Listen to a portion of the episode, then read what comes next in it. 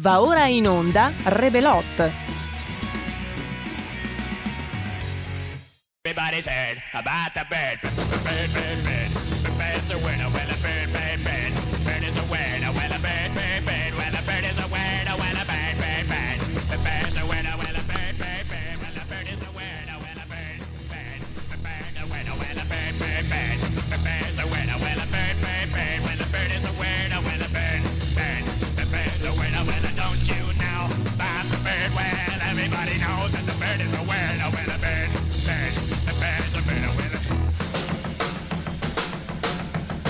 Oggi intervengo al Wanauma Mau Mau.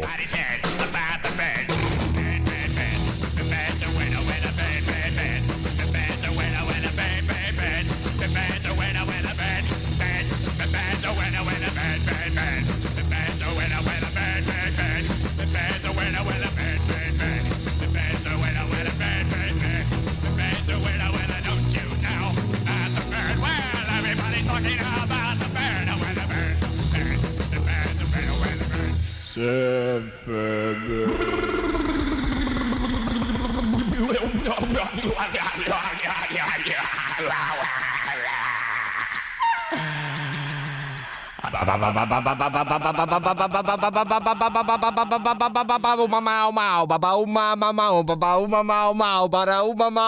Buongiorno, buongiorno Rebelot 16.38, Baba Umma Mau Mau, Marco Pinti in conduzione, alla parte tecnica Roberto Colomberto e poi c'è Robo- Roborta, cosa stai facendo? Allora 139 fa il centro-sinistra. Dai Roborta, Zitto che sono eh concentrata. vabbè, ma dobbiamo iniziare, Allora, dai Allora. che, eh vabbè, più 5 senatori a vita se la Catteneo non vota. la Cattaneo comunque, 4 se Napolitano martedì ha da fare. dai Roborta, dobbiamo, Zitto ho detto. va bene, 3 se Rubia non si fa convincere. eh, Facciamo facciamo allora facciamo 4 senatori sicuri su 6. eh, Quindi, eh, 139 più 4 fa 143. 43 più comunque. quelli del MAI e di Liberi e uguali. Stai zitto un po' parlanti non gnegne, Va bene, va bene. che qui sto Va lavorando bene, per sto te. zitto, va bene. Allora, arriviamo a 152. Aggiungi qualche ex grillino contiano. Arriviamo a 153-154. Bisogna arrivare a 161. 161 meno 153-154. Fa 8 o 7. Ne servono 7 oppure 8. Ma? Ma, Eh, vedi che lo so. ma. Ma vanno bene anche 5 perché la maggioranza dei votanti è sufficiente, anche se non sarà la maggioranza degli aventi diritto al voto. Però magari a Mattarella non sta bene. Oppure sì. Vabbè. A te sta bene Bingo Gonghi. Eh, grazie, grazie Roborta che ha fatto i conti robotici in mano a Conte e da questo dato di matematica partiremo dopo aver ringraziato sul serio Roborta, ringraziato Roberto Com- Conte, Roberto Colombo alla parte tecnica, ringraziato tutti voi che ci siete anche oggi in questo 15 gennaio 2021 alle 16.40 e chi ci manda, questi sono i veri costruttori, eh, Luigi che ci manda l'assalto alla sua tabaccheria, c'è un uomo che è appena stato fotografato di nascosto, ma noi grazie all'oblò che ci manda Luigi da Vimodrone possiamo raccontarvi di una tabaccheria a Vimodrone. Non vende solo tabacchi, ma anche vendita schede e ricariche telefoniche, pago bancomat. Ed è, ed è una di quelle dove secondo me non puoi bere il caffè, però eh, è una di quelle tabaccherie pure, o, ci- o si può bere il caffè. Luigi, facci sapere di più, anche perché ormai i tuoi clienti li conosciamo tutti. Qualche istante fa c'era un uomo che guardava con fare perduto la sua bolletta in via di pagamento, eh, ignaro di essere fotografato, e dietro, dietro, in altri tempi sarebbe stata una figura inquietante, un altro che lo aspetta fuori dalla porta, chissà, forse anche lui, per pagare la bolletta. Cosa c'è filologico? Sei preoccupato perché anziché parlare di politica abbiamo già iniziato con una tabaccheria di Vimodrone? Ma il vero, il paese reale che roba è? È la tabaccheria from Vimodrone. Comunque, bella gente, partiamo dai conti della serva che ha fatto Roborta insieme al sottoscritto e torniamo alla giornata di ieri solo per qualche secondo io mi eh, smaterializzo da dove sono, tanto a voi non importa. Se mi state seguendo come una radio non vi importa dove sono, vi basta la voce, no? Quindi io potrei essere negli studi di RPL come potrei essere a casa mia in smart working e se fossi a casa mia chi vi direbbe che io non sto in realtà conducendo da un bagno? Dal mio bagno. E se non fosse il bagno, chi vi potrebbe mai eh, assicurare che quel bagno invece non fosse a Saranda, Albania, lì dove ho azzeccato nell'agosto 2019 che non saremmo andati al voto? Eccomi che mi ci riteletrasporto e vi do il mio responso da contatore di senatori sconosciuti, che ormai è una delle cose che aggiungerò al curriculum. Allora, il mio pronostico è che martedì al Senato Conte avrà la maggioranza di coloro che votano ma non avrà la maggioranza assoluta dei senatori. Questo è mia, il mio pronostico. Se volete fare il vostro potete farlo al 346 642 7756 oppure a, telefonandoci allo 02 6620 35 29. Fu, puntata che avrà eh, consuete praterie di filo diretto che sono sostanzialmente già iniziate se volete, se volete chiamarci. Faremo anche una eh, consueta panoramica internazionale alle 17 e poi riprenderemo il filo delle vostre parole insieme alle ultime novità. Cercheremo di raccontarvi gli spifferi di questa crisi, ma anche la zona rossa in Lombardia con il commento di Fontana e tutte le ultimissimissime novità sul, um, sul Covid, sulla crisi, sull'iniziativa Io Apro che oggi vede moltissimi commercianti aderire e che sostanzialmente eh, in barba ai DPCM stanno aprendo bar e eh, ristoranti. Anche di questo vi parleremo sentiremo cosa ne pensate voi eh, anche di tutti questi temi. E eh, lo possiamo fare fin da subito se ci chiamate allo 026620 3529 ma per partire con la nostra chiacchierata eh, vi eh, do questa base di partenza. Non è ovviamente una scienza esatta non è che io so come andrà a finire però mi sento di dirvi con una certa, diciamo, serenità d'animo che secondo me Conte avrà i numeri dei votanti e non avrà 100, la fatidica quota 161. Questo è secondo me la fotografia di oggi e non cambierà fino a martedì. Cioè, questa è la fotografia. A 161 Conte non ci arriva. A meno che non accadano delle cose da qua a lunedì, voi dite grazie al cazzo. No, statemi a sentire. Da, partendo da questo punto qui, da questa quota 158 al massimo dove può arrivare Conte, Conte secondo me può soltanto perdere consenso da qui a martedì. Non credo che succederà neanche questo. Io penso che martedì ci sarà la fotografia di quello che vediamo oggi come, come numeri. Assestati più o meno, saranno 159, saranno 157, non lo so però sarà secondo me la maggioranza di quelli che voteranno, ma non sarà quota 161 che è la maggioranza assoluta del Senato. Questo secondo me è lo scenario più probabile a cui andiamo a, a sbattere. Ma se volete, se avete fatto altri conti, siamo contenti. C'è addirittura chi mi, so, chi mi chiede di fare un voto per il voto, ma no ragazzi non lo, non lo faccio, non lo facciamo il voto per il voto per, eh, adesso con tutto il rispetto per l'iniziativa di Renzi che sta togliendo la fiducia a un governo che quanto a diciamo, eh, mancanze democratiche insomma non ha... Uh, grandi rivali nella storia recente del paese, ma sia nella forma che nella sostanza. Quindi, insomma, eh, però addirittura fare il voto per il voto su una iniziativa di Renzi mi sembra un po' esagerato. Anche perché c'è, hai fatto bene Angelo a dirmelo comunque, che mi stavo dimenticando una cosa molto importante. Eh? La cosa, secondo me, eh, la seconda cosa che volevo dirvi ed è la cosa forse più importante e per chi tra gli ascoltatori ha diciamo una forte simpatia per il leghismo, per il sovranismo e ascolta RPL perché è un po' la voce che corre parallela a queste idee, eh, c'è una cosa importante e pericolosa che secondo me sta accadendo ed è più di un'opinione perché ci sono già dei segnali abbastanza chiari. Ma prendiamo una telefonata, pronto? Eccolo qua. Ah, eccoti, io qua ero già partito con la serietà, era già un inizio di trasmissione che Mentana proprio mi grattugia il formaggio e poi sei arrivato tu, grazie Roborto, a riportarmi sulla giusta e surreale via, grazie. Allora, Ciao, allora, Roberto. allora. Ecco che ti Roborta, saluta, esatto. Roborta. Ciao Roborta. Eh, eh, oggi se dico mascarpone Gizzi Pinti, impara a dire mascarpone Gizzi Pinti, che è il nuovo nome di...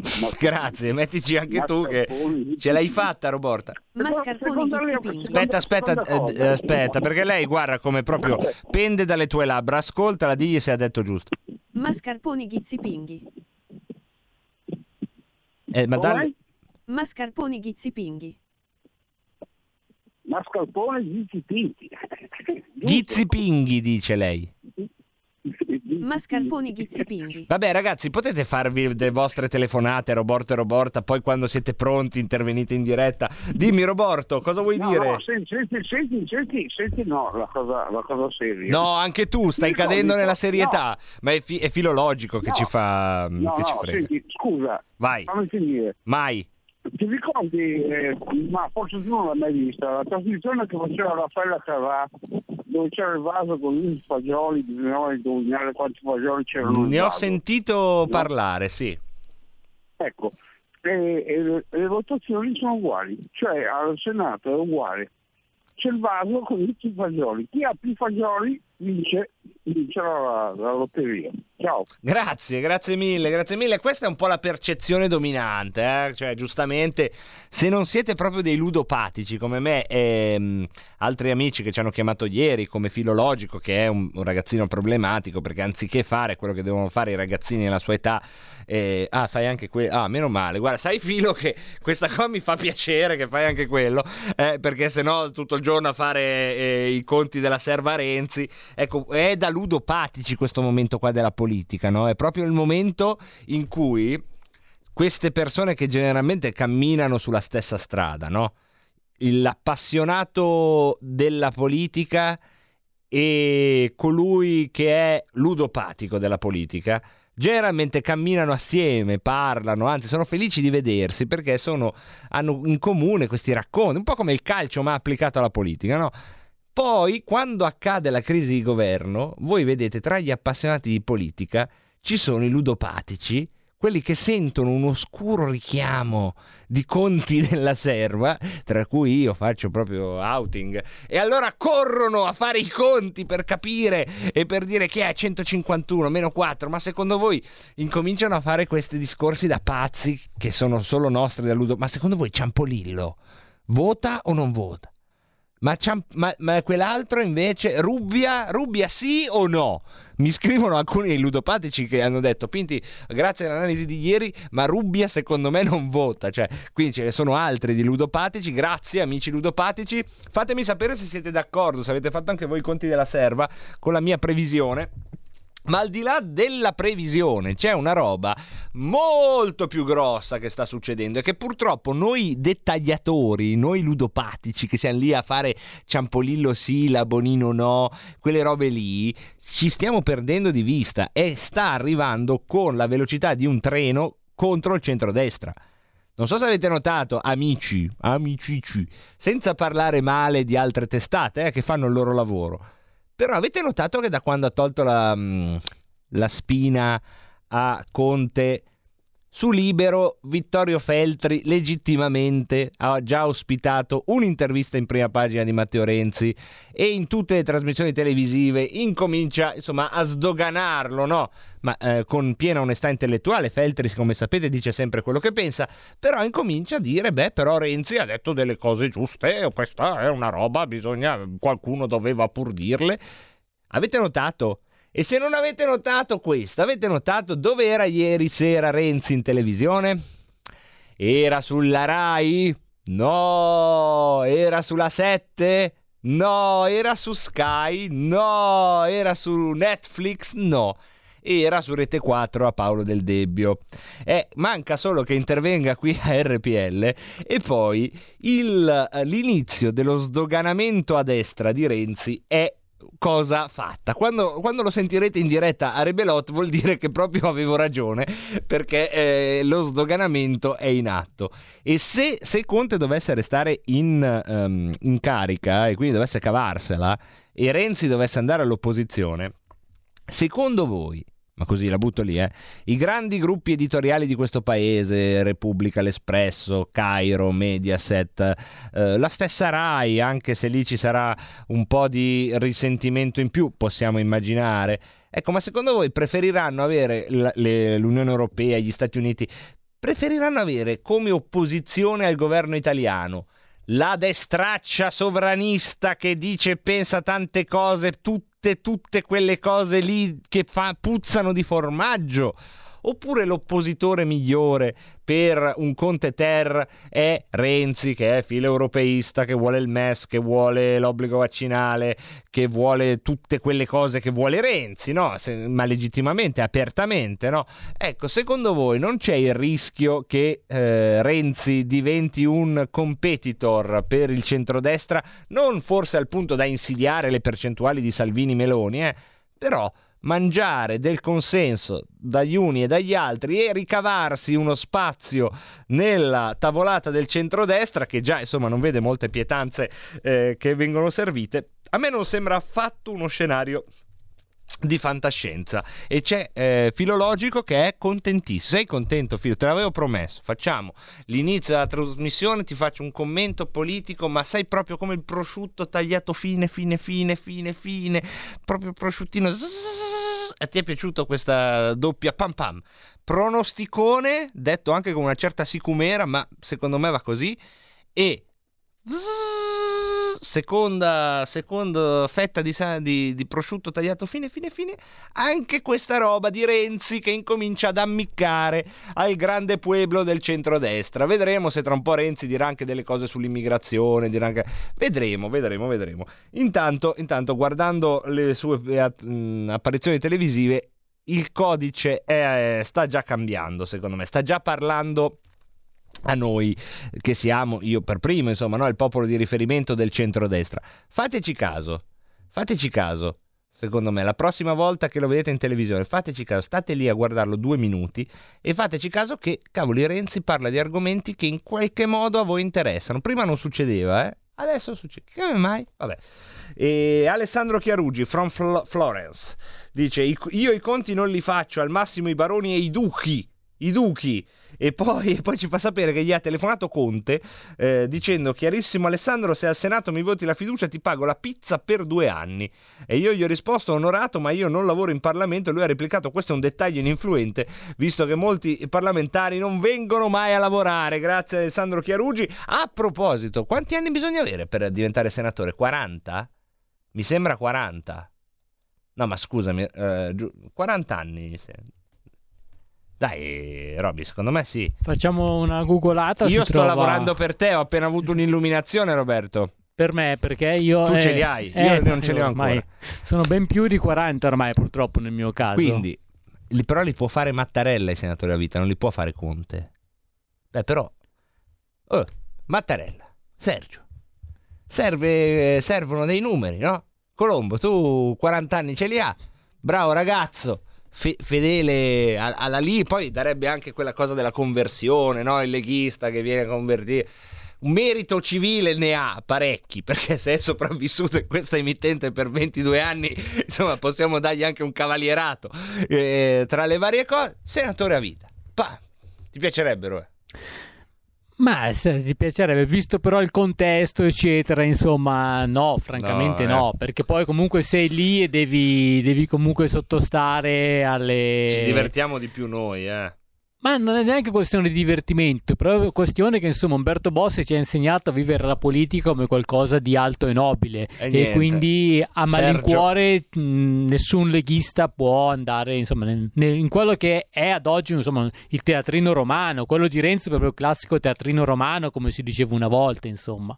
Caro Sergio, come vedi, questo cuore è preso ed è stato preso tanti anni fa e non è, non è disponibile. Sto parlando di quello di Roberto Colombo. Io tra cinque anni e qualche mese sono pronto, eh. Fa- datemi te. Prossima legislatura servirà un senatore a Ma vita. poi no? ce ne sono tanti comunque, insomma, Eh, penso che non avrai una chiamano me. concorrenza molto Sì, nutrita. non da- chiamano me, eh, hai Eh, ragione, vabbè. Uno non può neanche sognare ogni tanto. Io volevo iscrivermi al Maie. Ma sei ancora lì con il tuo pallottoliere a vedere quanti sono di qua, Tu non hai di là? ascoltato, io ho fatto anche Come già no? la previsione. No, no, ho sentito, ho sentito. Eh, l'ho fatta, ta ta ta. Cos- va così, sono abbastanza convinto. Eh, sei pronto a scommettere? Cosa mettiamo? 5 mesi di canzoni giapponesi? Eh, se- un po' troppo. Se, se sbaglio, se ci azzecco, perché poi a me piacciono le canzoni giapponesi. Questa è la sfiga. Vabbè, vabbè, io la butto lì. Secondo me faccio una disamina. Oh, ma i virologi possono fare la curva dei contagi. Io non posso dire se Conte ci arriva. Ma i virologi stanno facendo di tutto il contrario di Appunto, tutto in questi mesi. Anch'io. A proposito, sai cos'è il momento di fare filologico? Questa è la canzone preferita di filologico. Volete sentire? Sapete qual è la canzone preferita di filologico? Questa qua.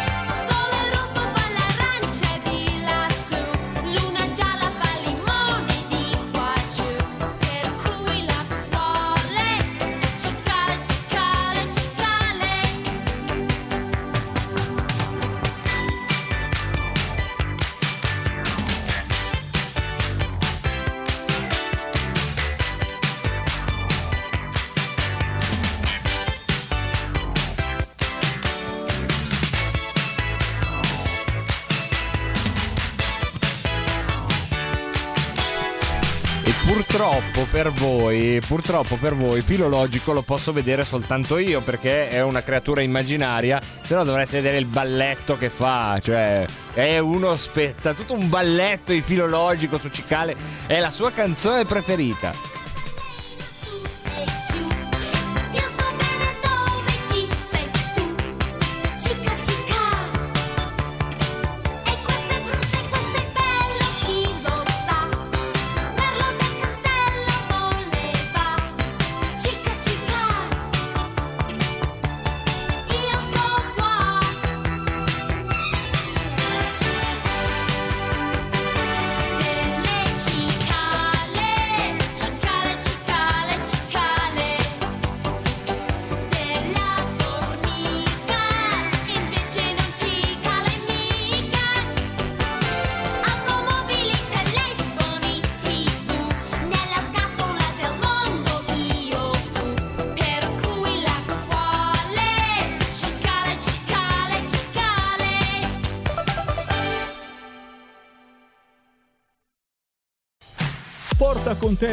Ovunque RPL la tua radio. Scarica l'applicazione per smartphone o tablet dal tuo store o dal sito radiorpl.it.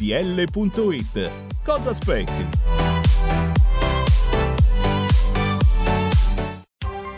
Coming Soon Radio, quotidiano di informazione cinematografica. Al cinema viviamo insieme ogni emozione. Pazzesco. Quelle che colorano la vita. Quali sono le cose importanti? Lo sai quali sono. che fanno brillare gli occhi.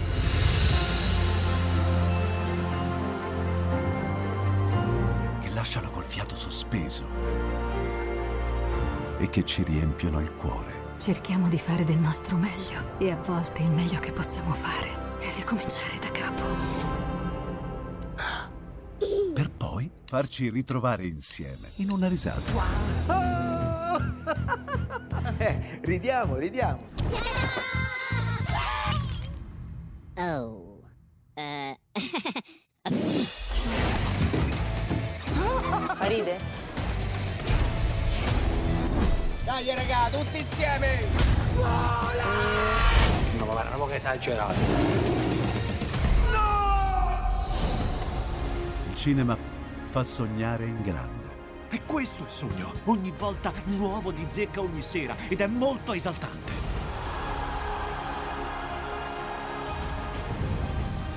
Credo che sia stato il più bel momento della mia vita. Non si arrendono mai. Assolutamente no.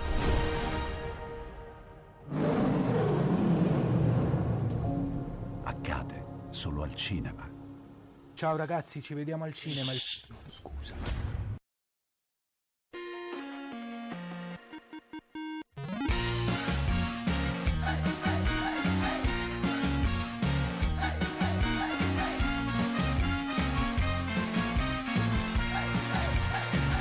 Fossi qui dipenderei dalle tue tenerezze. Dette sul collo a bassa voce, ma lo sai, l'amore porta guai, si perde quasi sempre, c'è gente che facile non si riprende più, ma tu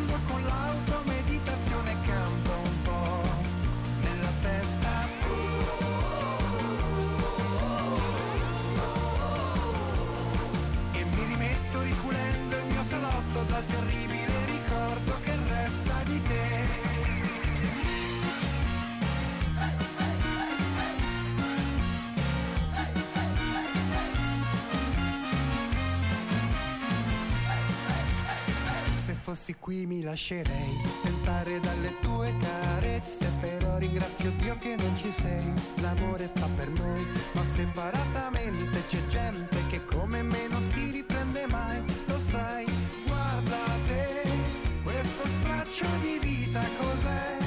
Non la faccio finita soltanto perché pronto un altro caffè. Ammazzo il tempo trovando con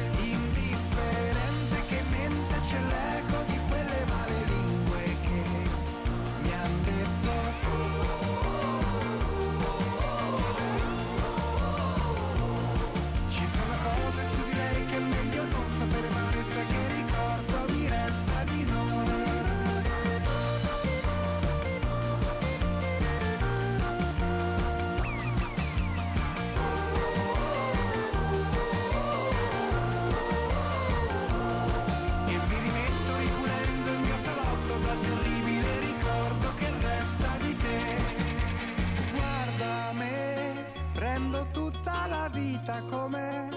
Non la faccio finita, ma incrocio le dita e mi bevo un caffè. Ammazzo il tempo trovando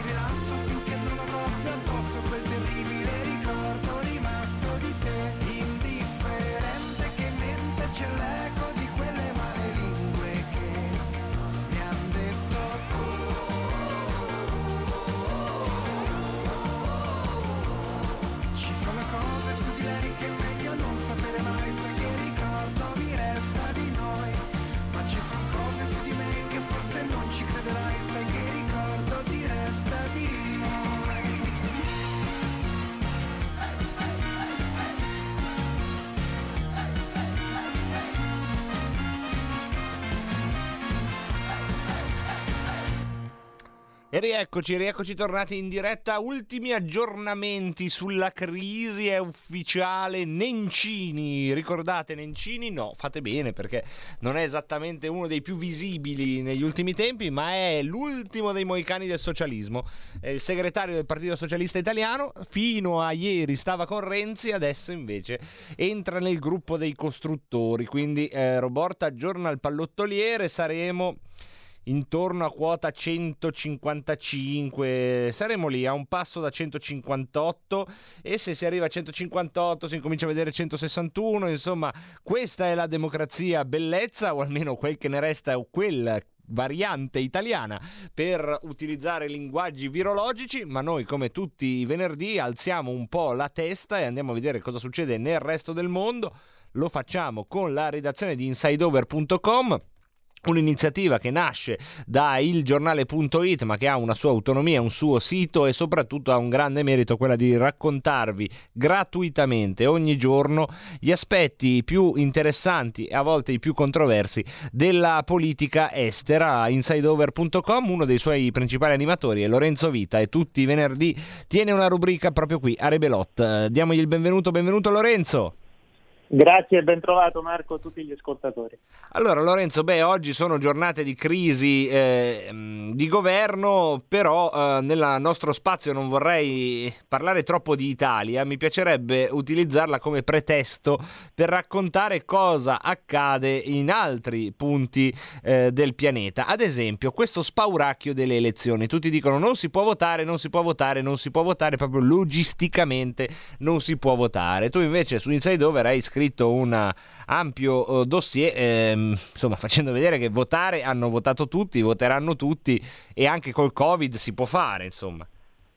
Sì, assolutamente. Eh, è chiaro che da un punto di vista eh, epidemiologico, giustamente i virologi dicono qualsiasi tipo di assembramento può essere a rischio, ma questo è un problema che dovremmo porci allora per qualsiasi attività umana, come per esempio andare al supermercato perché nessuno, eh, tutti i nostri ascoltatori potranno immaginare che al supermercato la fila non è diversa da quella che eh, troviamo a un seggio elettorale, anzi è molto più probabile che ci sia gente dentro un centro commerciale, un negozio, un supermercato invece che andare a votare quando succede.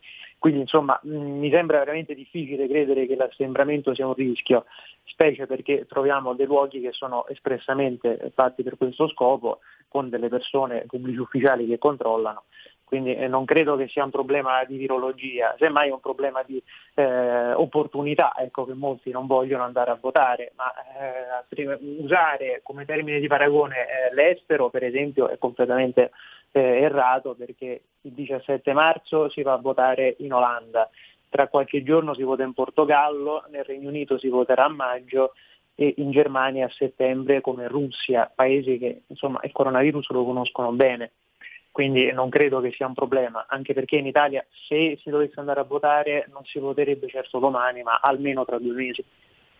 Quindi è una possibilità e abbiamo visto, insomma, il caso delle elezioni americane sono un po' diverse perché loro hanno un voto postale e un voto elettronico, ma in giro per il mondo qual è il caso più simile a noi?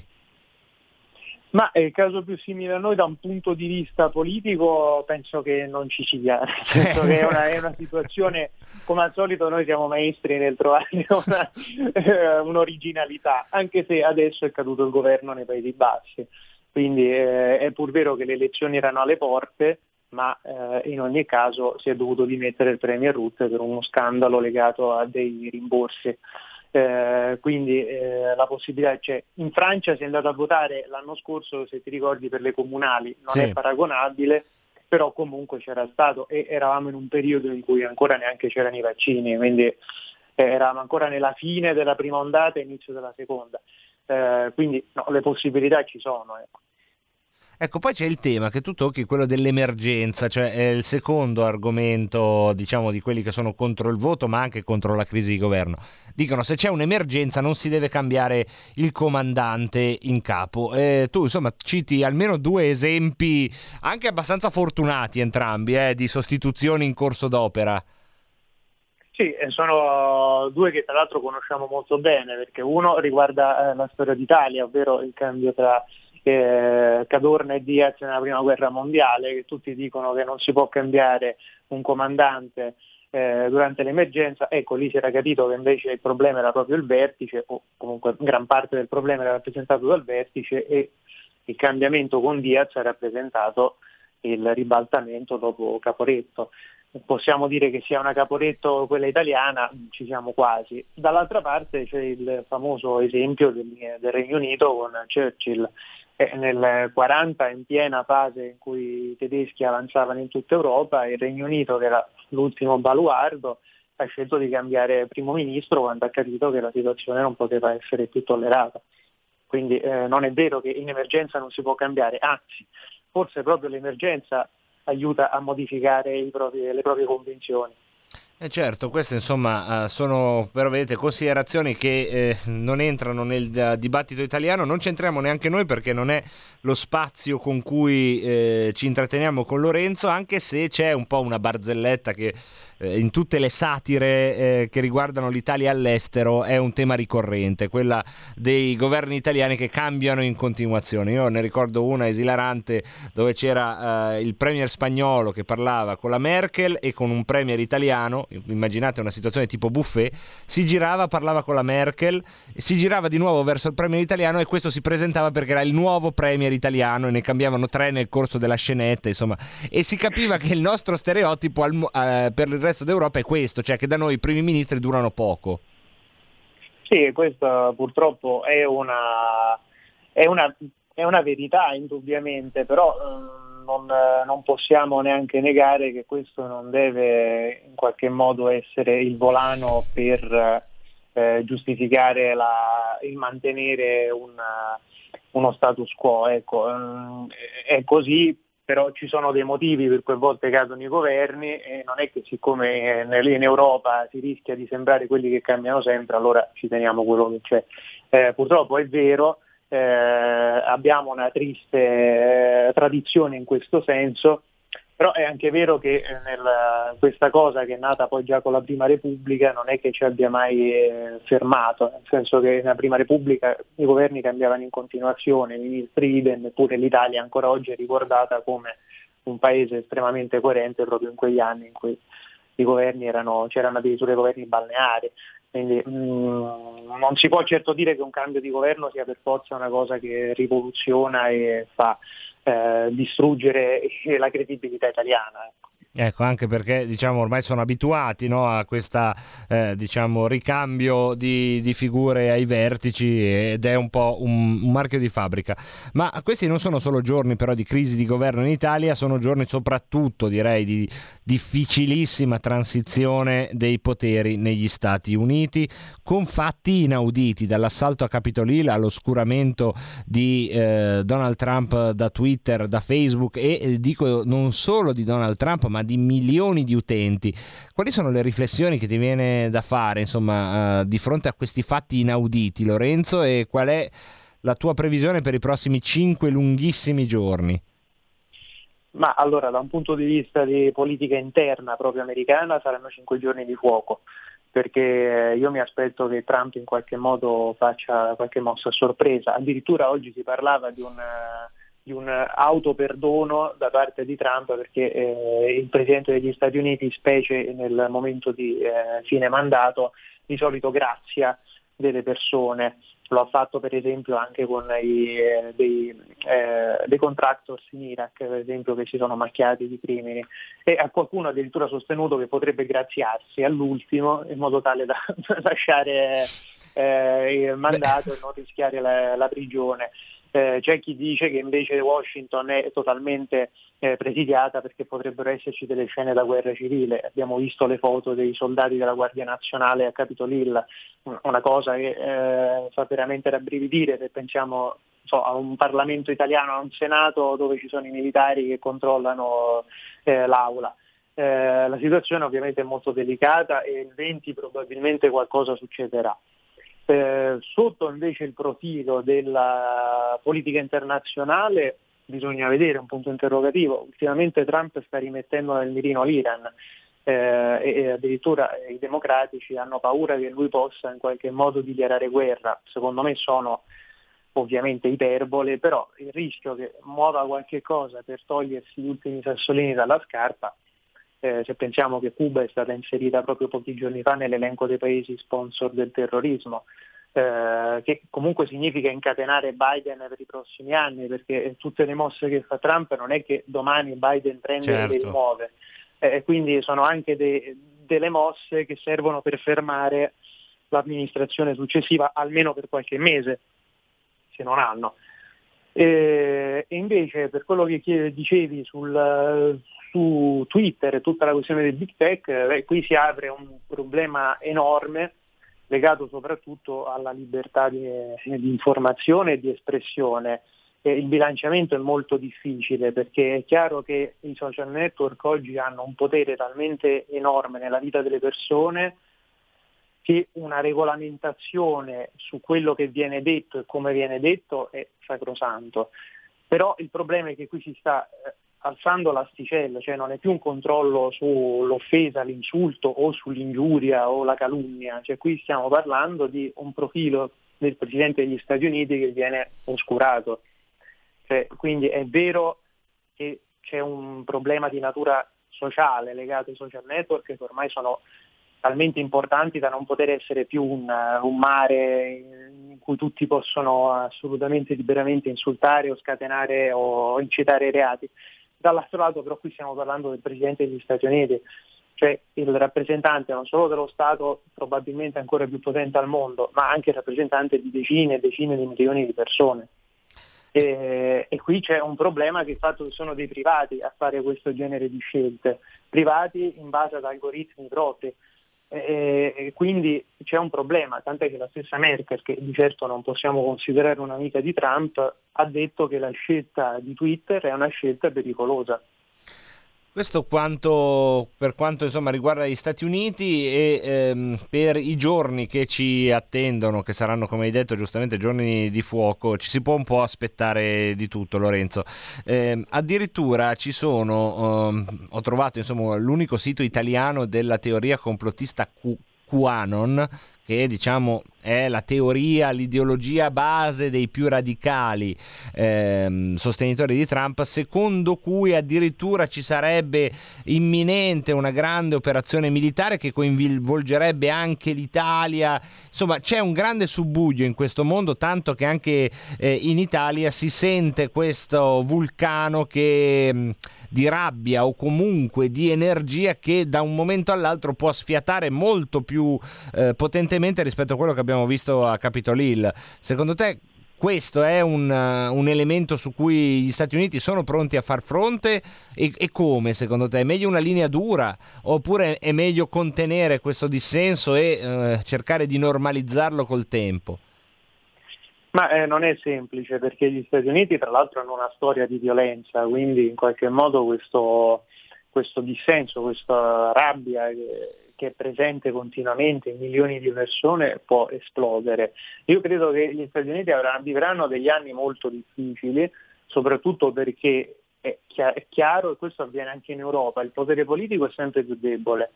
Eh, la società è sempre più incattivita e sempre più povera, soprattutto la middle class, quindi questo eh, renderà ancora più complicato eh, avere una, una classe media dalla propria parte in più c'è una violenza insita anche nel fatto che le persone sono molto preoccupate, molto, ehm, c'è una forte rabbia e quello il discorso che facciamo prima dei social network, che i social incanalano questa, ehm, questa violenza in ideali che possono essere assolutamente cioè, gestiti da persone che nessuno conosce, veicolate da persone che nessuno conosce, che non sono presenti nell'agone democratico. Qua non nessuno sa chi è nessuno sa quali sono i suoi ideologi o i suoi mentori.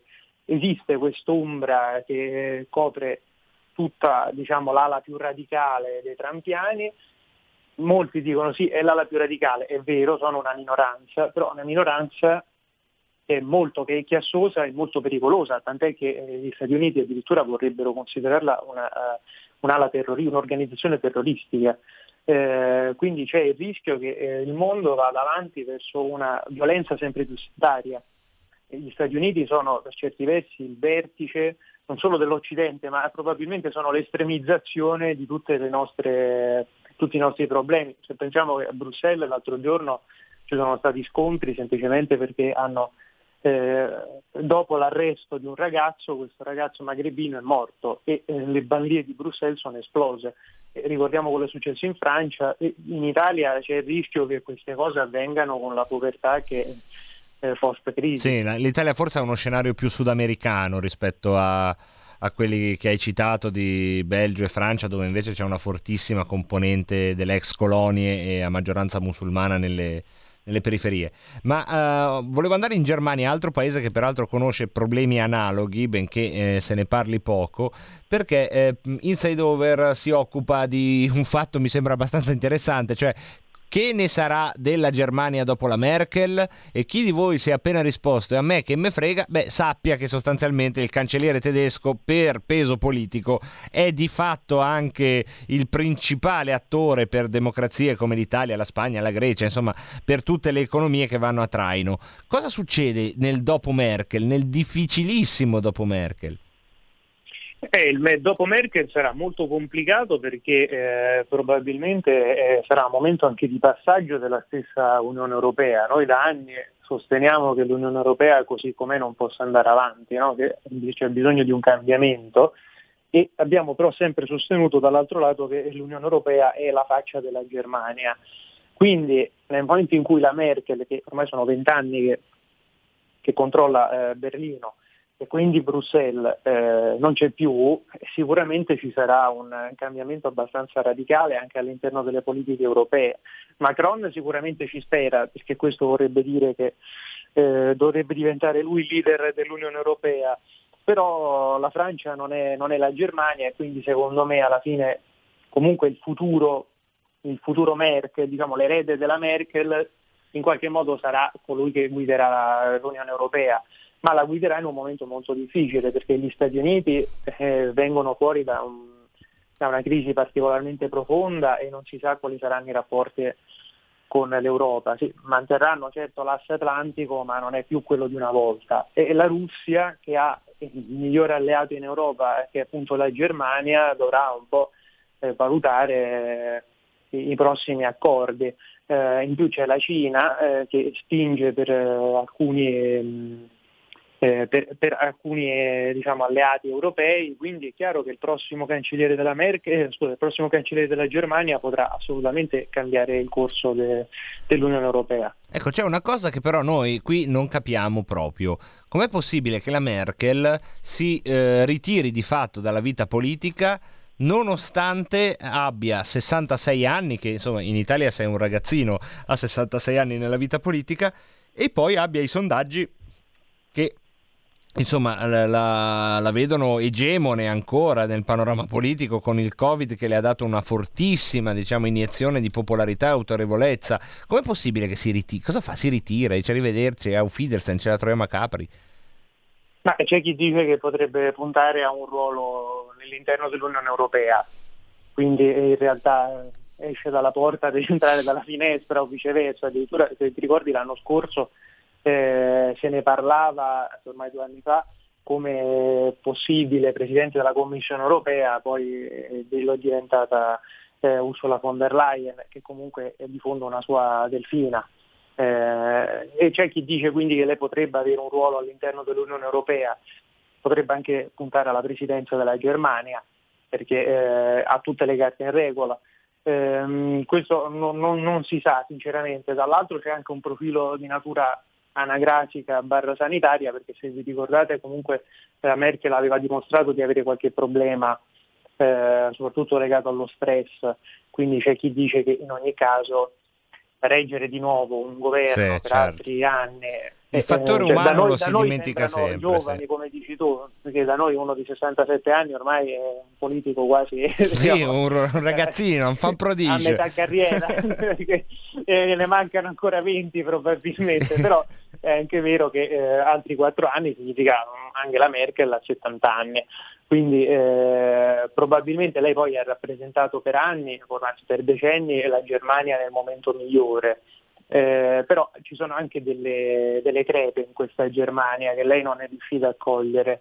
Infatti se eh, ci ricordiamo, comunque in questi anni problemi ce ne sono stati, poi la Germania per fortuna ha un'economia talmente forte che Certo che riesce in qualche però modo adesso Lorenzo lo coprire. possiamo dire anche a- adesso che il fenomeno si è un po' sgonfiato. Se tu sei Angela Merkel in Germania la miglior opposizione che tu speri di avere è un'opposizione come Alternative für Deutschland che comunque con tutti gli sforzi però faceva un occhiolino a certe esperienze del passato e quindi per la Merkel quella è stata politicamente, cinicamente quasi una benedizione restare in carica.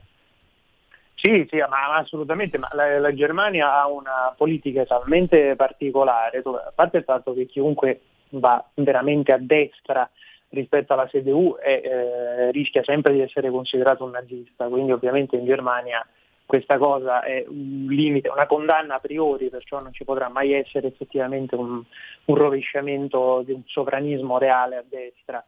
Eh, in più lei è stata molto brava perché in questi anni è riuscita un po' è stata fortunata perché le opposizioni non esistevano, un po' è stata lei molto brava a incanalare una serie di, eh, di- di richieste della popolazione, quindi ha un po' preso la destra eh, sulla questione dei confini o sulla protezione del, del, diciamo, della strategia degli interessi nazionali, ecco, perché alla fine hanno sempre difeso gli interessi tedeschi la Merkel, non è non mai difeso altri in più è riuscita poi a sinistra comunque a gestire bene i socialisti, tant'è che li ha fatti sparire, i socialdemocratici ormai in Germania non esistono più. E opposizioni cosa sono? I Verdi, eh, l'FD, ma insomma sono tutte opposizioni che possono tranquillamente rientrare nel programma di governo della Merkel, quindi di fondo lei è riuscita a sedare tutti, eh, tu- tutti i possibili concorrenti. E bisogna dire in questo c'è proprio anche un modo di muoversi della, della- della politica diverso dall'Italia, cioè qui ci sono ognuno nella sua caverna, dice la sua roba, chi urla di più forse vincerà. Lì invece abbiamo visto proprio una strategia di eh, fagocitosi dei temi degli altri, cioè eh, tu hai detto giustamente ha svuotato la sinistra perché ha preso tutta la parte che poteva digerire lei come destra delle battaglie dell'SPD. Sì, sì, Ci ha governato stata- insieme e gli ha detto sì sì facciamo, facciamo, facciamo e, poi uno dice vabbè allora la voto questa. Eh sì, infatti lei è riuscita in qualche modo, la CDU se ci pensiamo è considerata un partito democristiano, no? perché comunque nel- nella sua terminologia è Per un capirci partito sì, centro centro centro democratico tendenzialmente di centrodestra potremmo Sì. considerarlo in Italia però se uno va a vedere il programma e quello che ha realizzato la Merkel ma eh, in Italia potrebbe tranquillamente prendere un arco costituzionale che va dal centrodestra al centrosinistra perché ha fatto di tutto Eh, quindi come, come si fa poi a non votarla nel momento in cui c'è una economia galoppante? Cioè, l'unico problema che lei effettivamente ha riscontrato in Germania e che non ha risolto è il problema dell'immigrazione eh, diciamo selvaggia ai tempi del- dell'arrivo dei rifugiati siriani. Sì, ma anche lì, vabbè, poi sarebbe interessante fare un ragionamento anche su questo, purtroppo non abbiamo tempo, anche lì fece una scelta però, che è diverso rispetto a Mare Nostrum e a quello che facciamo noi. Lei disse facciamo entrare questo milione, scelta politica che ha pagato, però comunque da comandante, non da uno che subisce. Eh, Lorenzo, abbiamo 40 secondi in cui mi puoi tirare un carciofo e ci sentiamo venerdì prossimo. Va benissimo. allora, alla prossima. Allora, Grazie, grazie, grazie mille Lorenzo Vita. A tra Ciao, poco con le vostre telefonate. Hai sentito? Le radio italiane si mettono insieme per amore, per amore della radio. Una grande storia meritava uno straordinario futuro. Nasce l'app Radio Player Italia. 140 stazioni in una sola rete. Scegli la tua preferita e ascolta il suono perfetto del digitale. Gratis, senza registrazione, senza interruzioni. Compatibile con tutti i device. Naviga, esplora e scopri l'universo dell'audio. Ti sorprenderà. Scarica Radio Player Italia. Il futuro batte con la radio nel cuore. Anche RPL è disponibile su Radio Player Italia. Stai ascoltando RPL. la tua voce libera, senza filtri né censura. La tua radio.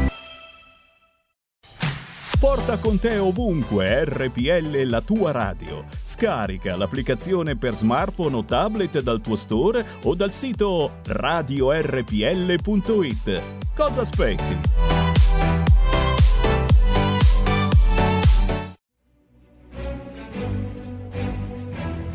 In molti ci invidiano e ci odiano perché siamo ancora liberi.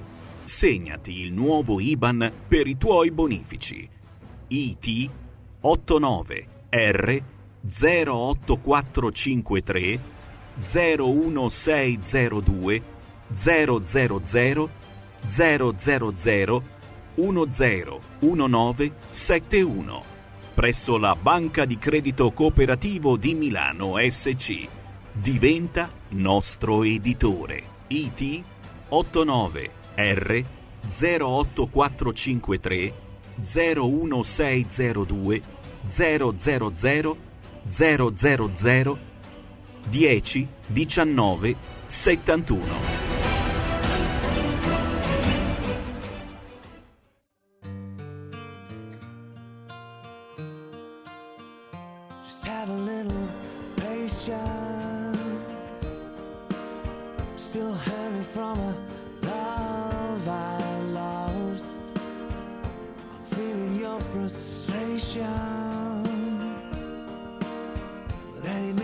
summer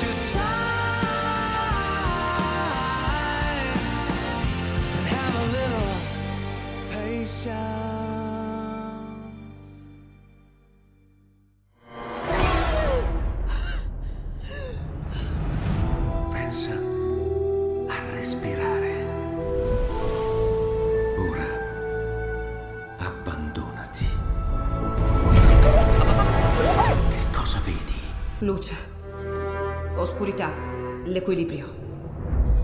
È tanto più grande. È stato un risveglio. Hai sentito? Conosco una sola verità.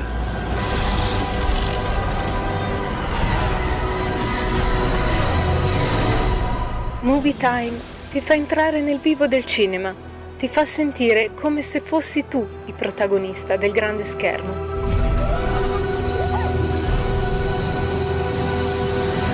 Ogni sabato dalle ore 16. Pa, pa, pa, pa, para, pa, pa, pa, pa, Rieccoci in diretta, rieccoci in diretta 17.36 Mi piacciono le canzoni Una cosa, volevo provare a fare una cosa Si può provare a fare niente eh?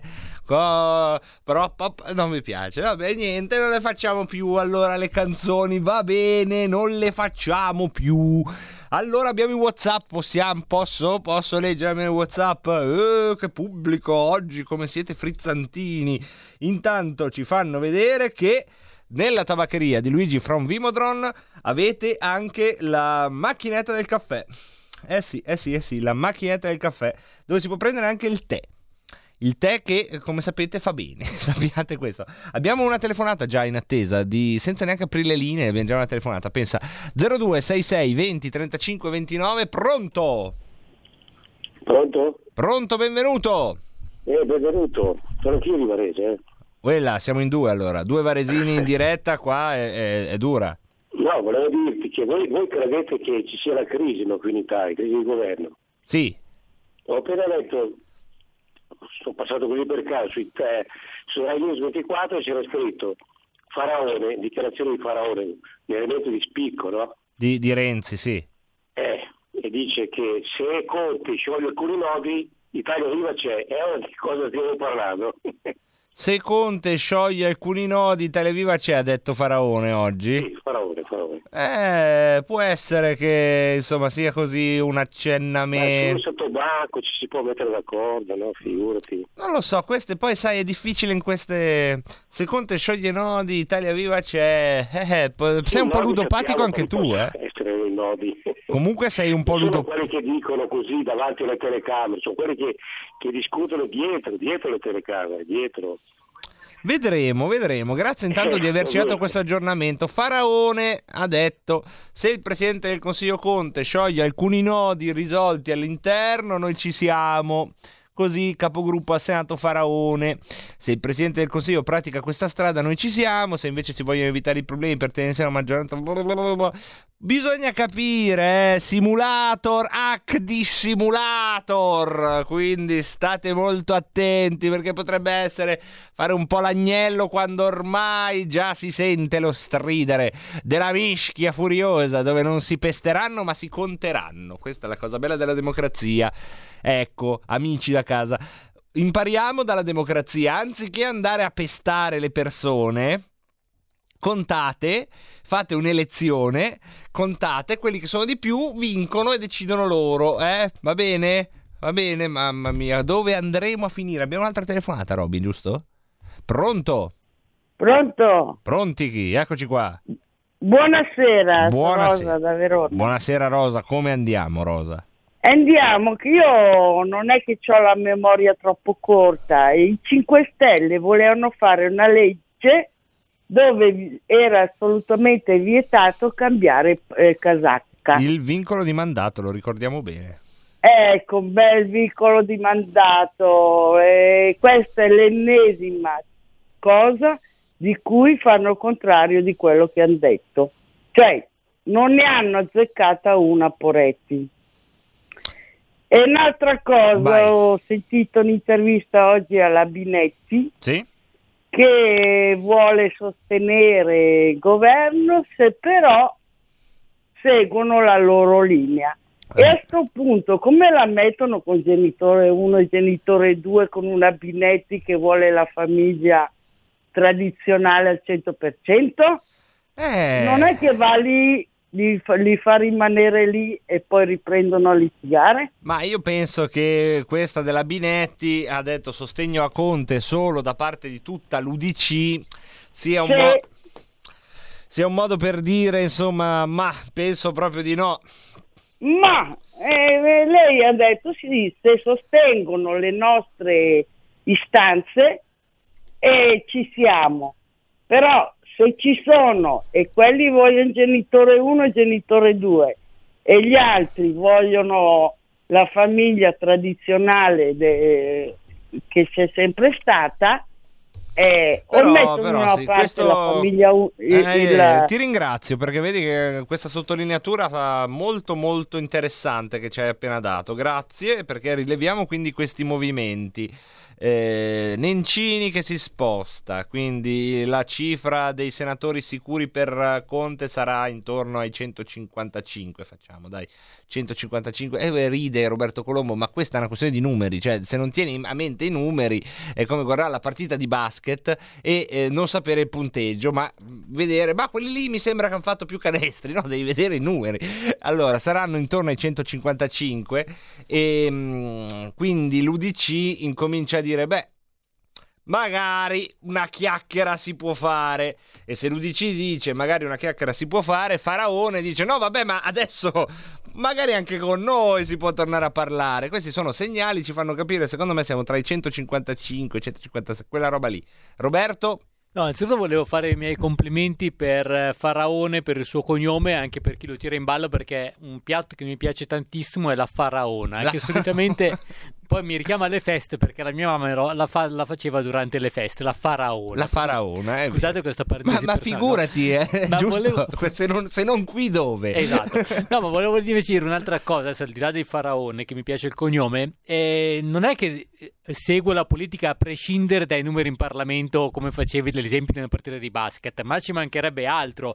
Era, come dicevo ieri, chi magari ha perso la puntata, e soprattutto questo grande intervento, questa perla che adesso vado a ripetere, è che i numeri, i numeri in questo momento volano, basta un drin, è il nostro telefono che suona, c'è una chiamata in attesa, ma è anche il drin delle varie minetti, dei vari responsabili, dei vari cambiamo, Secondo di tutti me questi non è così. battitori liberi, per non dire altro, che in questo momento stanno suonando, per fortuna poi le compagnie telefoniche hanno i contratti flat, per cui da questo punto di vista, ecco, e quindi Sì. i tuoi numeri sono tutti continuamente rimescolati. Invece secondo me no, sono lì, sono 155, adesso se si sposta l'UDC arrivano a 158 sicuri e quindi hai almeno la maggioranza diciamo dei votanti. Arrivato a 158 sicuri con due ministeri da dare, a 161 lì sì ci arrivi. Ecco, secondo me non sono ballerini, sono lì tra i 153 e 155 oggi pomeriggio Conte. Eh, è ancora lontanino da 161 e non è facilissimo arrivarci. Prendiamo una telefonata, pronto? È caduta, è caduta. Non- non- Pronto? Eh? Pronto? Pronto? Eccoci. Sì, grazie. Benvenuto. Sì, sì. Eh, si può andare, sta parlando ancora. Non ho capito, scusami. Stanno parlando ancora gli altri. No, no, eh, sei in diretta tu. Ah sì, ecco, il mostro di Firenze non molla i mollà. Ricordate tutto quello che ha fatto quando ha invitato in Italia il eh, signor Khamenei e con tutti gli onori anche scatolati capolavori dell'arte italiana. Me lo ricordo, me lo ricordo. Pensava che fossero troppo impudichi. Tutto ciò per un- comune senso del pudore. Me lo ricordo bene. Me lo ricordo bene. Ecco, ora quel signore è sempre il servo dei, dei medesimi perché lui non ha ancora capito che tra poco eh, il regime dei Mullah crolla. Beh, è una, è una- è una bella riflessione, mi sembra quantomeno inedita. Siamo fieri di averla ospitata, questa connessione tra Renzi e eh, i mullah e il, eh, insomma, il regime degli ayatollah iraniani. Abbiamo un'altra telefonata, pronto? Buonasera, Pinti. Buonasera.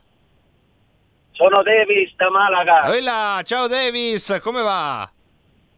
Eh, qui bene, ci sono 17 gradi adesso. Però, però, Sono mica male. macchina, ma bene, sì, bel cielo sereno.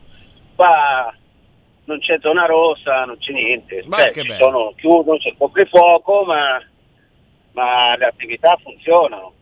E questo ci Eh, fa mi piacere. spiace vedere- Sì, eh, lo so, so, a me invece dispiace vedere l'Italia messa così.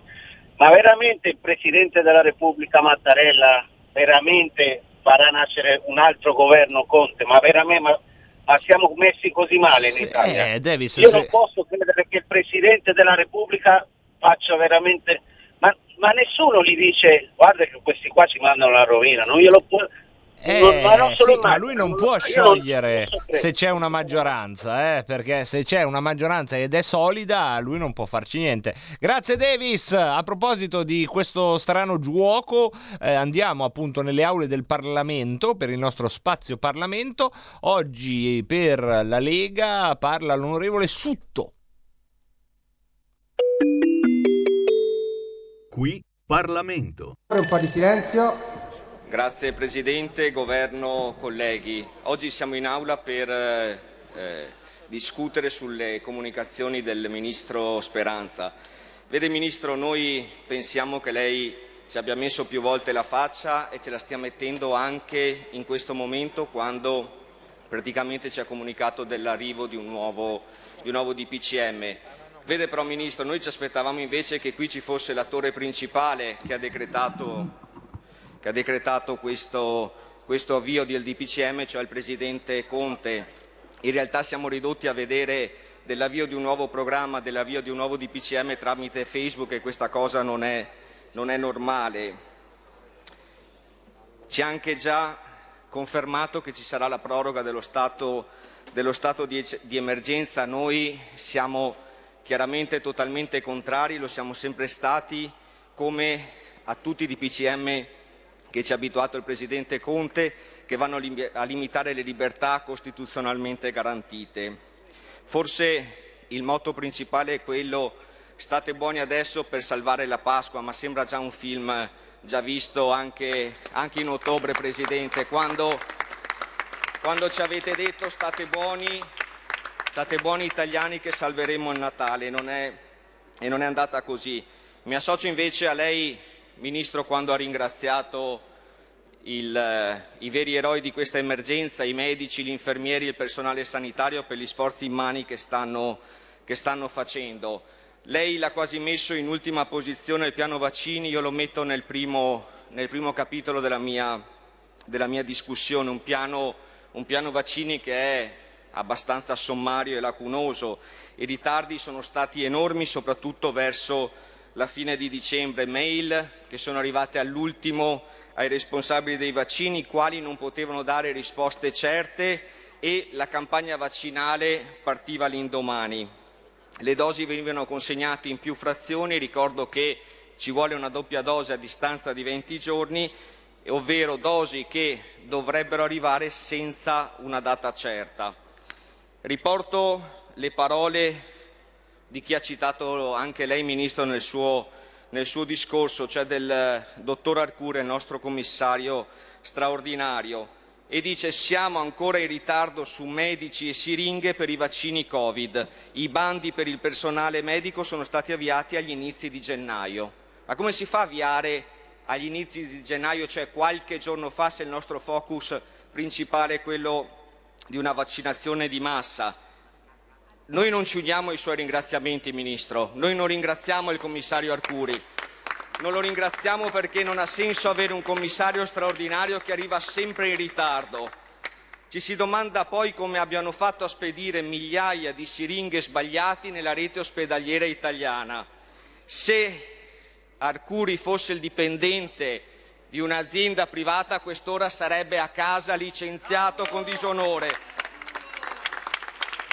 Vede, Ministro, io credo che probabilmente lei percepisca che qualcosa non va con il commissario Arcuri, però non dice mai nulla, non prende mai una posizione. L'ho ringraziato anche precedentemente. Questa cosa è, è abbastanza grave perché comunque lei è a capo di un dicastero e nessun altro e quindi secondo, secondo, noi un ministro quando è ora deve battere i pugni, deve alzare la voce, ciò che lei non ha mai fatto se non ringraziandolo ulteriormente oggi e questa cosa non va, non va bene anzi le colpe sono attribuibili anche a lei a questo punto dal, dal punto della sua gestione dell'emergenza.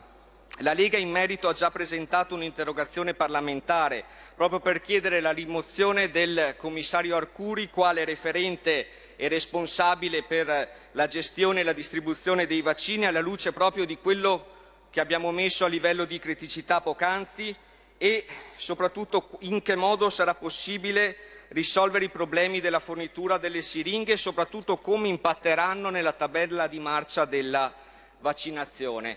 Avete colorato l'Italia di mille colori, giallo, arancione, rosso, giallo rafforzato, ma decidetevi, o si apre o si chiude, per una buona volta per tutte. Non c'è chiarezza su nulla, la gente soffre e voi non ve ne rendete conto.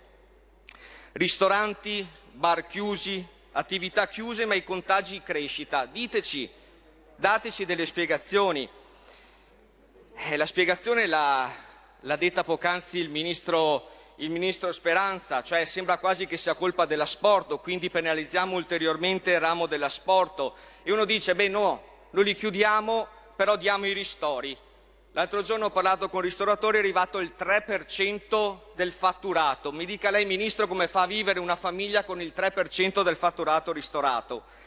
Avete dato un coprifuoco a, dalle 22, tradotto, prima siamo immuni dal vaccino e poi invece ci contagiamo senza, senza problemi. Nelle feste di Natale avete creato un caos totale a tutti i cittadini italiani, spacciando per zona rossa ciò che non lo era, dando il cashback e poi lamentandovi se la gente va fuori a spendere i soldi. Capitolo, capitolo scuola, Ministro, lo sa meglio di me, è stato un disastro. Rientri a stento. Regioni che decidono di partire più tardi, ma non per la voglia di partire più tardi, ma perché è chiaro che manca una, sicur- una sicurezza da parte del, del governo. Da una parte c'è il ministro De Micheli che a settembre dice che d'inverno i finestrini debbono rimanere aperti nei bus e nei pullman, per poi rettificare qualche giorno fa dicendo che non si sa come i virus possano espandersi dentro, dentro i pullman. Dall'altra parte le, le fa eco il, pre, il ministro del, dell'istruzione Azzolina che dice mai ci sono stati contagi così bassi e comunque bisogna ringraziare i banchi a rotelle.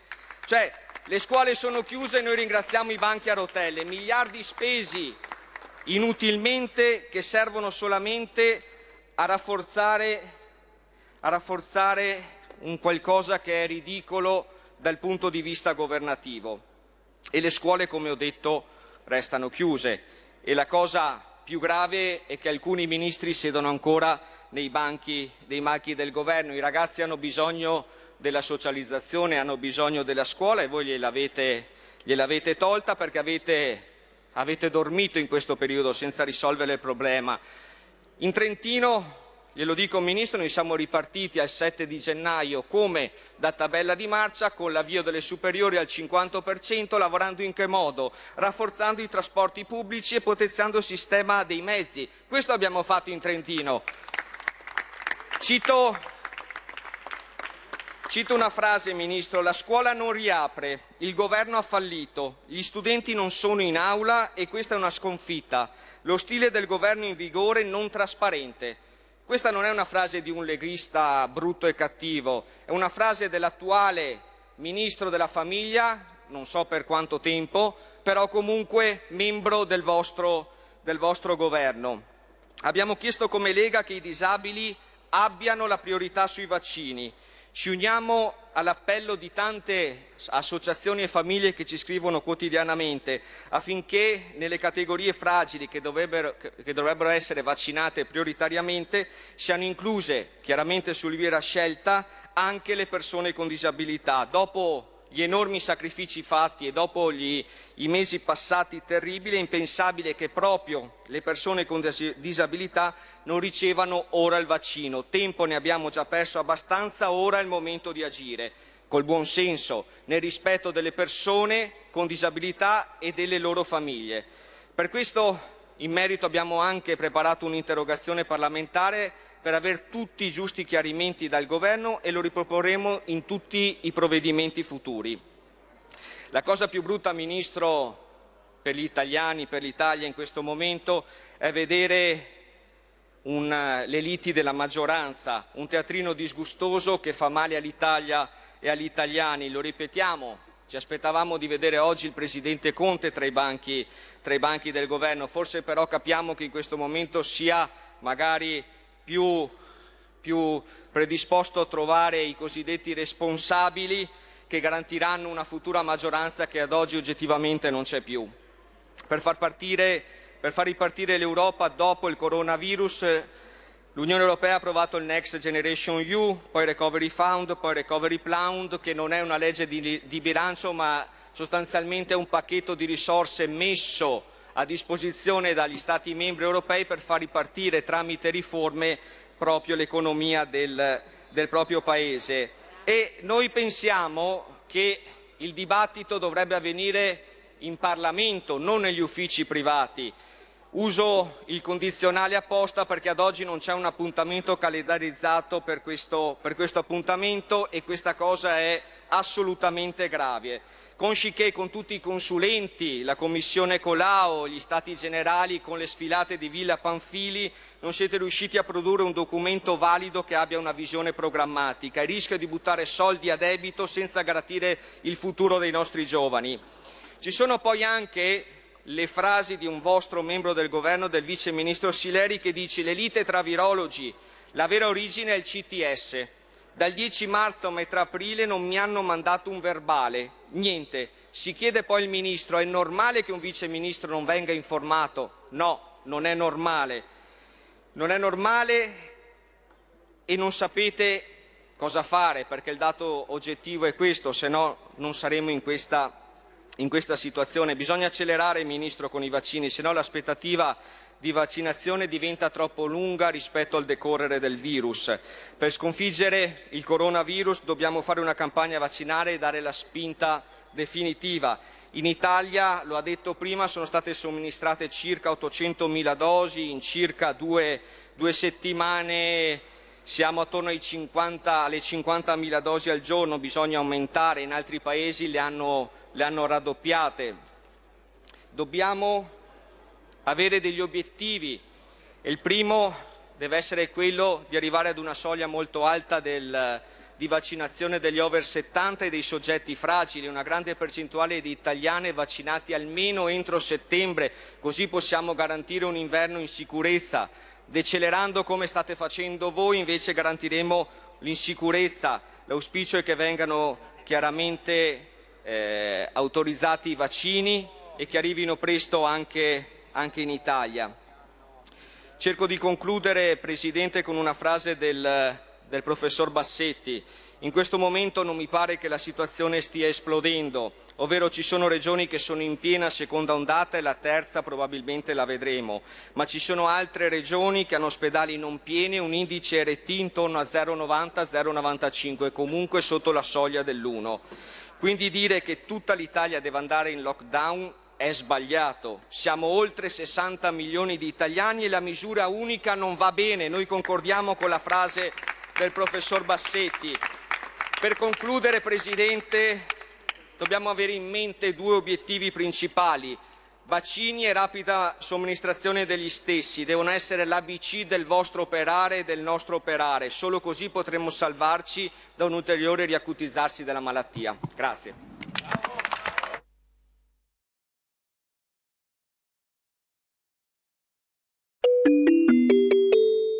Qui Parlamento.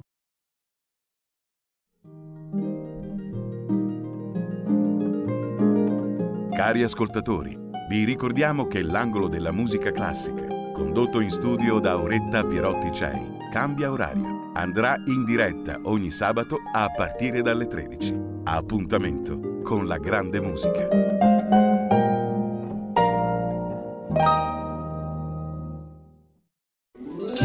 Stai ascoltando RPL. La tua voce libera, senza filtri né censura. La tua radio.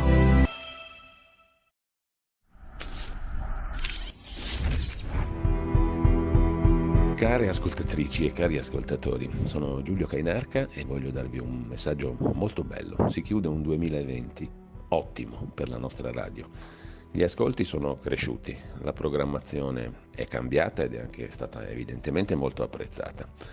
Eh, sulla web tv del nostro sito radiorpl.it, sulle applicazioni, su Facebook, su YouTube, i nostri ascolti sono molto cresciuti. Vi do solo qualche dato. 2020 sul 2019. Tra settembre e dicembre 2020, rispetto all'anno prima, su YouTube siamo cresciuti del 455% di iscritti, del 60% di visualizzazioni, del 392%, quasi quattro volte, di pubblico.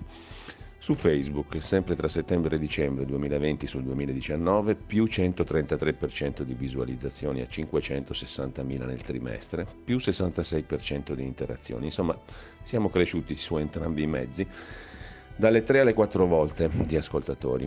Quindi semplicemente grazie. In particolare sono cresciuti gli ascolti nella fascia tra i 35 e i 44 anni ed è cresciuto del 10% il pubblico femminile su quello maschile. Io posso solo dire una cosa, grazie a tutti i redattori e a tutti i collaboratori preziosissimi di questa radio e grazie soprattutto a chi ci ascolta, a voi, cari ascoltatrici e cari ascoltatori. Per il 2021 ce la metteremo tutta per migliorare ancora. Grazie, buon anno, buone feste.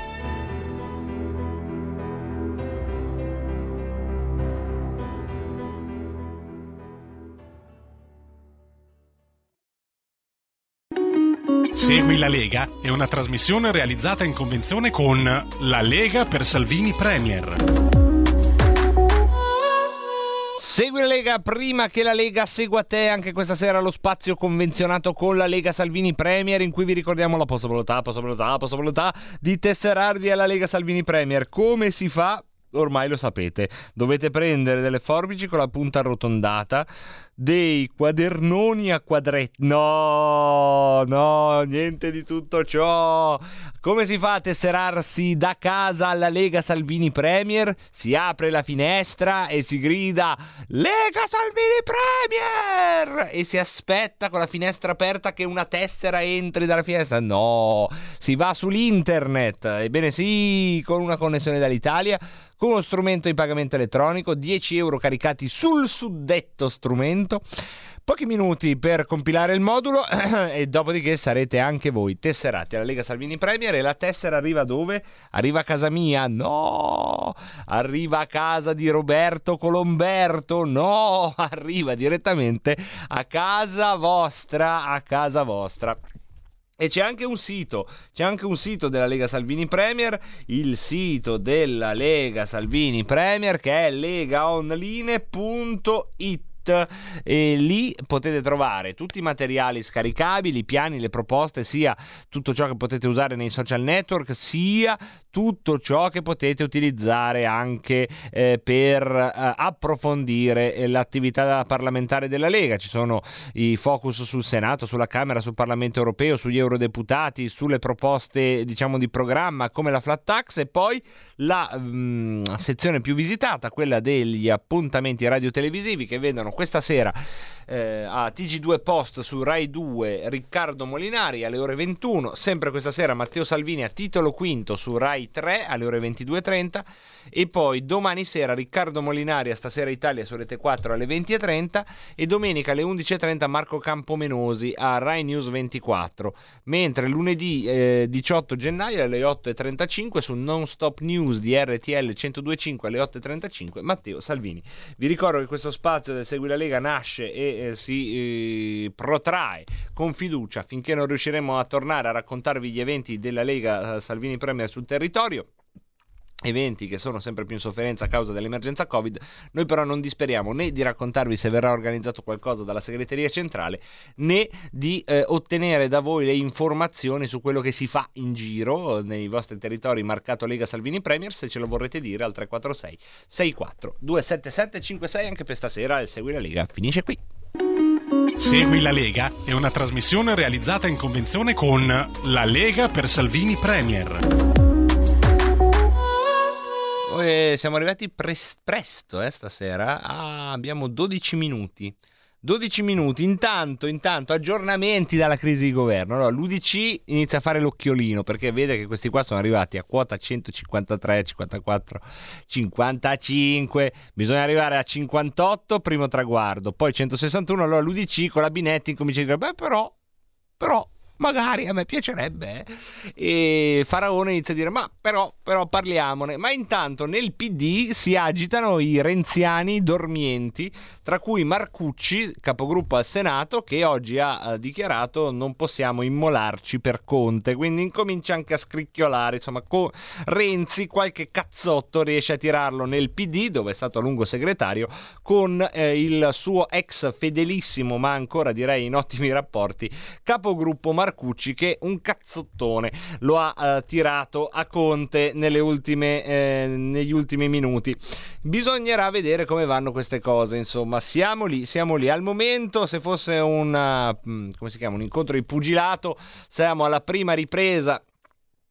Mm, Renzi un cazzottone a Conte l'ha tirato. Conte non gli ha ridato proprio il cazzottone, però si vede che eh, non, eh, non, è andato al tappeto, punto uno, l'ha incassato bene. E poi due o tre jab in mischia glieli sta tirando. Insomma, ai punti secondo me siamo lì, ma è solo la prima ripresa e eh, da qui a martedì vedremo tanti altri cazzottoni che eh, metaforicamente racconteranno questo grande incontro di pugilato fu figurato. E ora abbiamo un messaggio vocale che mandiamo con un po' di inquietudine. Piti reziano! Piti alla fine del mandato Revelot! E così quando nessuno se l'aspettava! Colpo di Renzi reziano. Pinti! Vota Renzi, Vota Pinti Renzi. reziano e ce la fa! Cosole del Belgio! Il Pinti Renziano non lo so se lo vedrò. Se lo dovessi vedere ve lo faccio sapere, insomma. E poi, e poi, e poi, e poi, già scritto da tempo, molto tempo, cioè Renzi è uguale al Berlusca. E quindi il nostro amico che è Giuse ci scrive così perché attenzione a Renzi all'opposizione. Renzi all'opposizione può prendere gli argomenti eh, che hanno portato consenso al centrodestra e con quella faccia lì e con un supporto mediatico adeguato, con tanta buona educazione, con le luci giuste, il trucco giusto, il parrucco adeguato, non dico che possa andare nel giro di poco a insidiare la leadership di, Ma- di Salvini o della Meloni, perché lì non ci arriva. Però rosicare un po' di consenso dopo una sana, diciamo, immersione mediatica e prendersi anche una fetta di quella torta, beh, sarebbe poi una, una- un problema da gestire per il centrodestra avere un Renzi che lo depotenzia. eh. E fate conto che Renzi, se sarà all'opposizione, lo vedremo molto spesso in televisione, lo vedremo molto spesso laddove è importante essere, secondo me. Poi magari mi sbaglio. eh. Abbiamo Raul dice la conferenza stampa eh, di Renzi l'altra sera era una fotocopia del discorso fatto da Salvini quando ha lasciato il governo Conte 1. Quello è furbo, mentre Matteo è stato un ingenuo a suo tempo, quindi anche Raul da Cesano Maderno non dà per vinto il Renzi.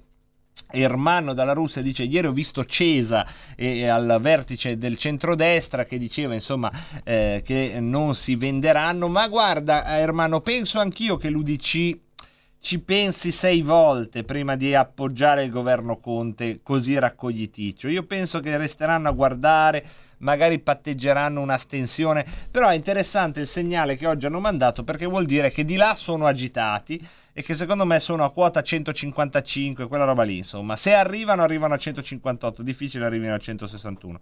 E poi abbiamo gli amici che invece ci mandano i filmati del complottismo eh, canon, cioè che eh, sostanzialmente sostiene che eh, Donald Trump sia oh, una, eh, diciamo così, un inviato da parte di un um, discendente della famiglia Kennedy. Beh, I complottismi sono meravigliosi perché sono delle storie da romanzo. Allora, ci sarebbe un discendente, non chiedetemi chi, della famiglia Kennedy. Questo discendente, perché non venisse ucciso dall'America cattiva, perché c'è- ovviamente c'è l'America cattiva e l'America buona, perché non venisse ucciso dall'America cattiva si è finto morto, tipo Fumatia Pascal. Adesso non si sa bene dov'è. E sta lì pronto a tornare a fare lui il presidente. Manda avanti Trump per combattere contro l'America cattiva, che è quella che ehm, fa un sacco di cose tremende, ma proprio tremende. Rapiscono i bambini, gli succhiano le energie, fanno i riti satanici, proprio, proprio cattivi. Non avete idea di quanto sono cattivi. Ecco, e sono dei tunnel dove fanno dei sacrifici umani. È un romanzo meraviglioso. Non credo si avvicini molto alla realtà, ma siamo pur sempre nella dimensione eh, parallela in cui tutto può succedere quindi per carità, per carità non, eh, non metto limiti alla provvidenza e all'improvvidenza. Ma che bello avere tutto questo tempo prima di chiudere Rebelot. Ma dovrei farlo più spesso di arrivare qua così bello tranquillino, tranquillino, che parliamo delle robe. Ah, a proposito, vi ricordo che da lunedì 17 gennaio cambiano i colori. Per Lombardia, Sicilia, provincia autonoma di Bolzano si diventa di nuovo zona rossa.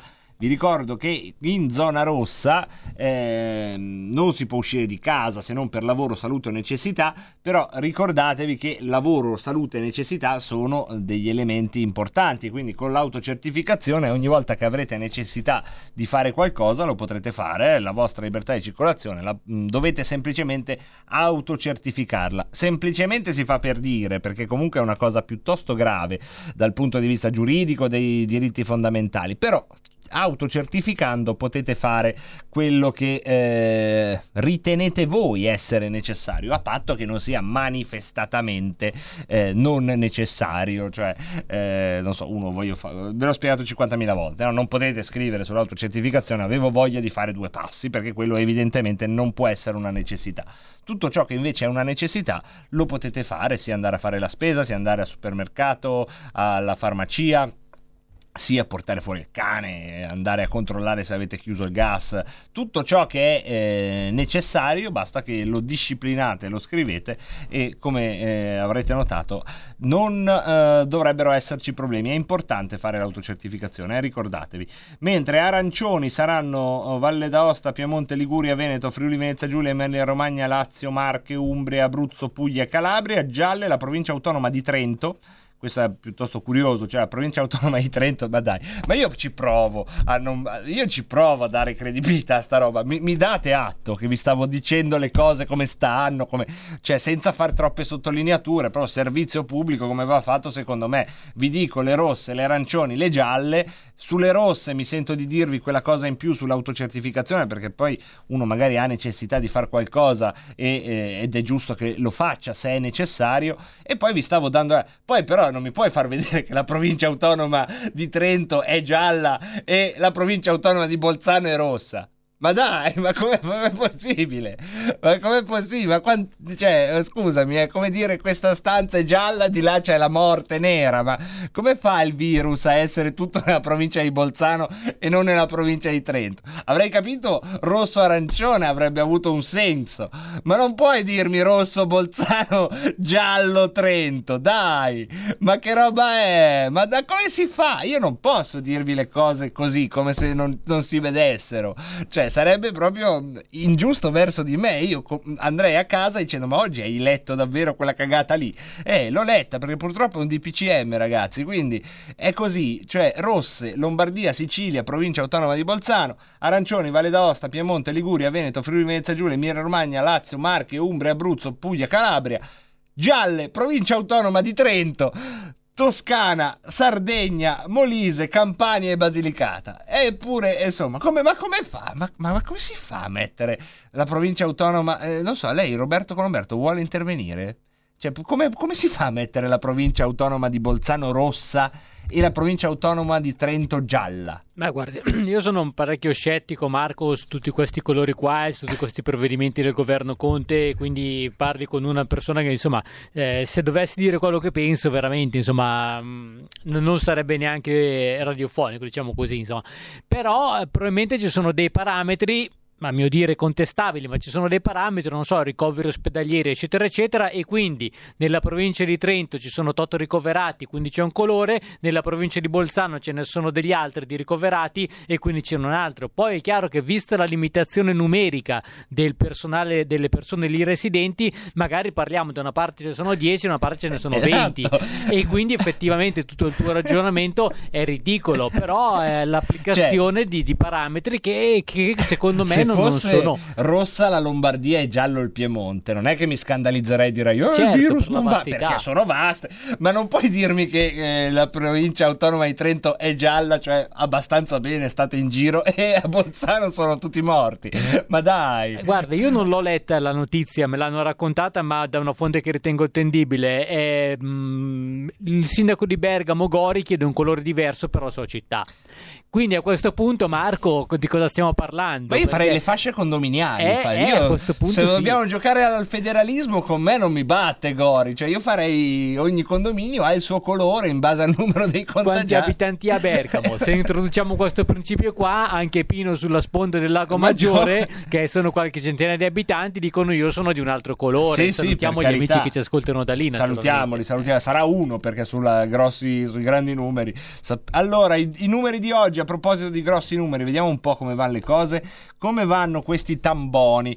Tampo- allora, eh, anche qui io non ve lo devo dire che i tamponi, quando sono tanti, li trovi subito. Attenzione, attenzione, i tamponi, guarda un po', sono ricresciuti, eh? Ma pensa, sapete quanti? Più di 100.000 rispetto a ieri. 273.000 ne hanno fatti oggi. Cioè, di un colpo all'altro 100.000 tamponi in più. Si arriva però a 16.146 contagi e quindi eh, ancora non si riesce a toccare il numero simbolo 20.000, però attenzione perché i tamponi sono ricresciuti, sono tornati a essere intorno a 250.000. Vedremo se è un caso oppure no.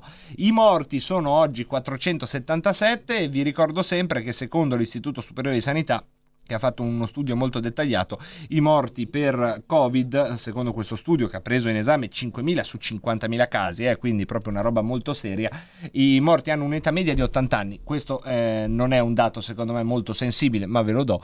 Il punto secondo me più sensibile per capire e, to- e, insomma, maneggiare la notizia della mortalità del Covid e quindi anche l'annessa paura è quell'altra statistica che dice che il 97% dei morti di Covid hanno almeno un'altra patologia, il 66% dei morti di Covid hanno tre o più patologie, questo non toglie una virgola ovviamente a ogni eh, persona che muore, ogni volta che muore una persona muore un mondo, il suo mondo e in qualche modo quello delle persone che le stanno intorno, non toglie niente all'allarme, al fatto che il Covid esista, però mi auguro che questa eh, sottolineatura liturgica che facciamo ogni sera vi aiuti a vivere questo periodo di ansia e di angoscia in modo un po' meno simbolico e un po' più razionale. Questo potrebbe certamente eh, darvi del giovamento e con i saluti di giovamento, che era una parola che non usava più nessuno, eh, almeno secondo me, era un po' che non la sentivo. As- vai, ascoltiamo Giovanotti con giovamento.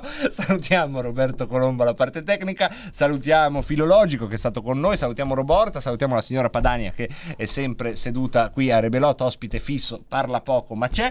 Grazie mille a tutti voi e a tutti voi davvero per avete permesso di fare un'altra settimana di Rebelot insieme ed è stata frizzante anche e soprattutto grazie a voi. Se tutto va come deve andare noi ci sentiremo qui lunedì alle 16.30 con un'altra puntata di Rebelot. Statemi bene, ci sentiamo lunedì se tutto va come deve andare e se a Dio piace.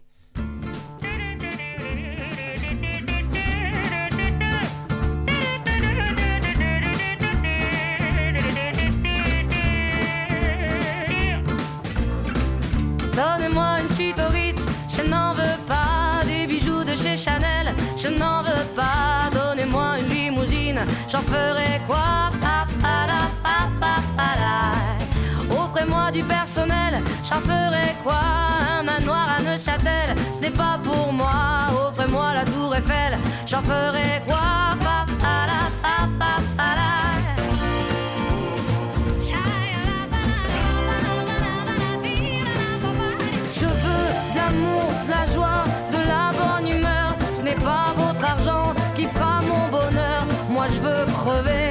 Main sur le cœur. Allons ensemble découvrir ma liberté. Oubliez donc tous vos clichés. Bienvenue dans ma réalité.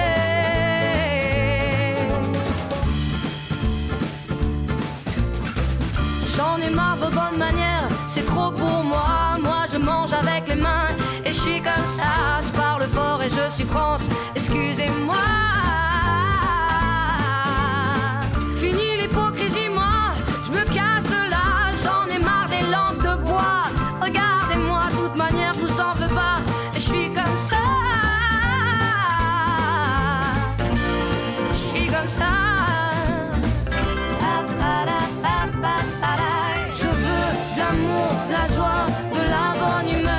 n'est pas votre argent qui fera mon bonheur. Moi je veux crever la main sur le cœur.